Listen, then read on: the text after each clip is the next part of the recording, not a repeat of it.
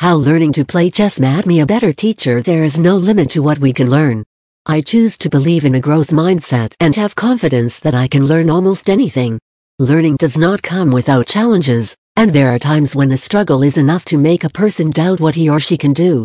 However, with the right motivation, mindset, timeline, understanding of how you learn, resources, and accountability, anything is possible. The perfect motivation. In December of two thousand twenty, my husband and I started watching the Netflix series, The Queen's Gambit. The series was amazing and was the catalyst in me learning to play the game of chess. As I reflect on how driven I was to learn a new skill, I thought about how different students might feel about learning something new. The more I think about motivation, the more I realize how critical it is to find a way to increase the energy level when it comes to learning. My old mindset. I always thought that chess was a game for brilliant people, and there was no way I could master it, having not started as a kid. Any match that I witnessed was full of concentration, intentional playing, and tremendous strategy. Chess matches are serious and require players to be present as well as think ahead. My husband and each of my children know how to play the game of chess, and my fourteen-year-old is pretty good at it. Somehow I never thought I had the time to learn, or never put the effort into the time spent to learn the game.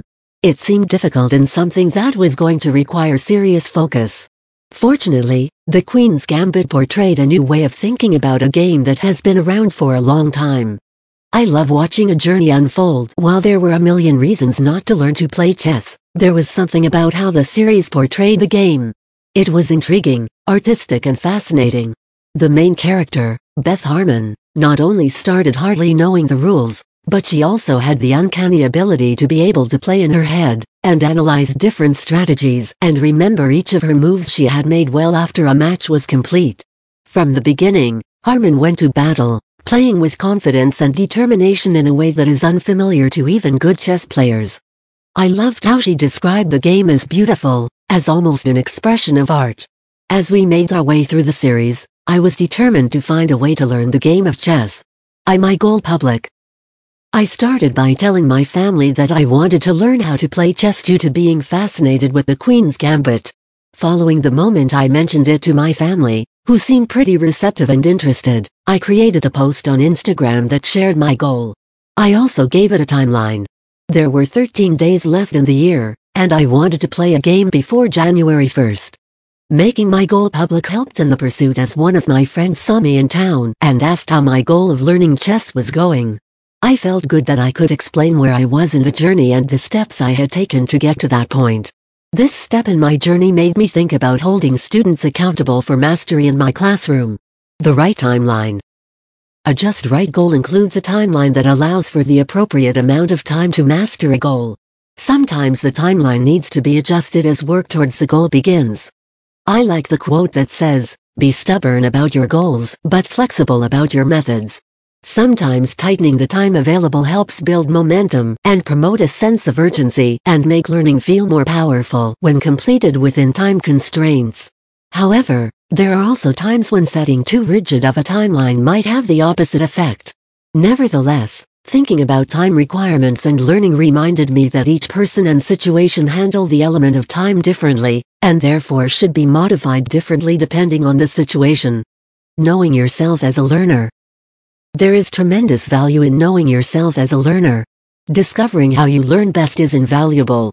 I remember taking an anatomy and physiology class a few years ago at our community college and was nervous about the amount of new information I had to master in a short amount of time. As a learner, I need to rewrite notes, quiz myself while not looking at the answers, be honest about what I understand, and utilize YouTube for videos reteaching content. As a new student to the game of chess, I realized that I needed to attack learning the game in the same way I would if I were in the classroom. Reminding myself of my strengths as a learner encouraged me to make sure that I am working with students, so they will also be able to discover things about themselves as learners. Selecting resources. After thinking about myself critically as a learner, I was able to gain the right resources to help me on my quest. My oldest son offered to work with me. As I thought about what had worked in the past for me, I knew that learning from a physical person would be better than a book. and it was awesome because I could be honest with my son and tell him that I was learning from the very beginning and knew almost nothing about the game. The way my son patiently explained the game, starting with only a few pieces at a time, and then brought me into a game where he talked through the moves he was making, gave me the confidence to keep going and stay motivated even when I felt like I couldn't concentrate anymore. He recommended thinking several steps ahead and finding a way to be an offensive player, but also realized that I could only handle so many things at once. Rather than continuing to tell me everything he knew about the game, go through strategies, he would pause after I had a chance to think, and ask if I wanted help. He followed his offer to help by saying something like, "You can take one of my pawns, how can you do it?" When my son met me where I was at, I felt empowered and excited rather than frustrated. Repetition works. When I want to learn something new, I usually check several books out of the library books on the topic to remind myself of my goal, and browse looking for words and pictures that stand out. I know that simply reading a book will most likely not be enough. However, reading introductory material at the beginning of books helps me become familiar with some of the concepts that I will hear in the future. It is the repetition that makes a difference.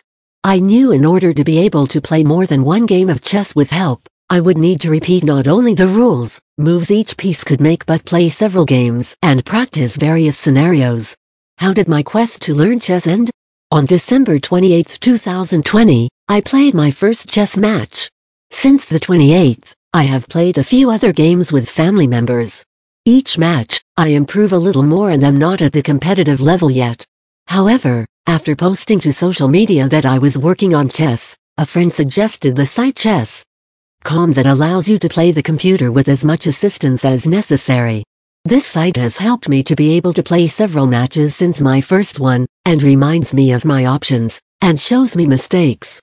My goal is to play over one hundred matches of chess this year. Right now, I am averaging about three games a week with the help of the computer. Taking my game to the next level is one of my goals for the year. I am excited about my progress. Something that once seemed impossible to learn has become something I can now do, and in the process of learning, I was reminded what it is like to be a student. The feeling of starting, in the beginning, might have been the best lesson I could have learned. With the right timeline, resources, mindset, understanding, and motivation, anything is possible.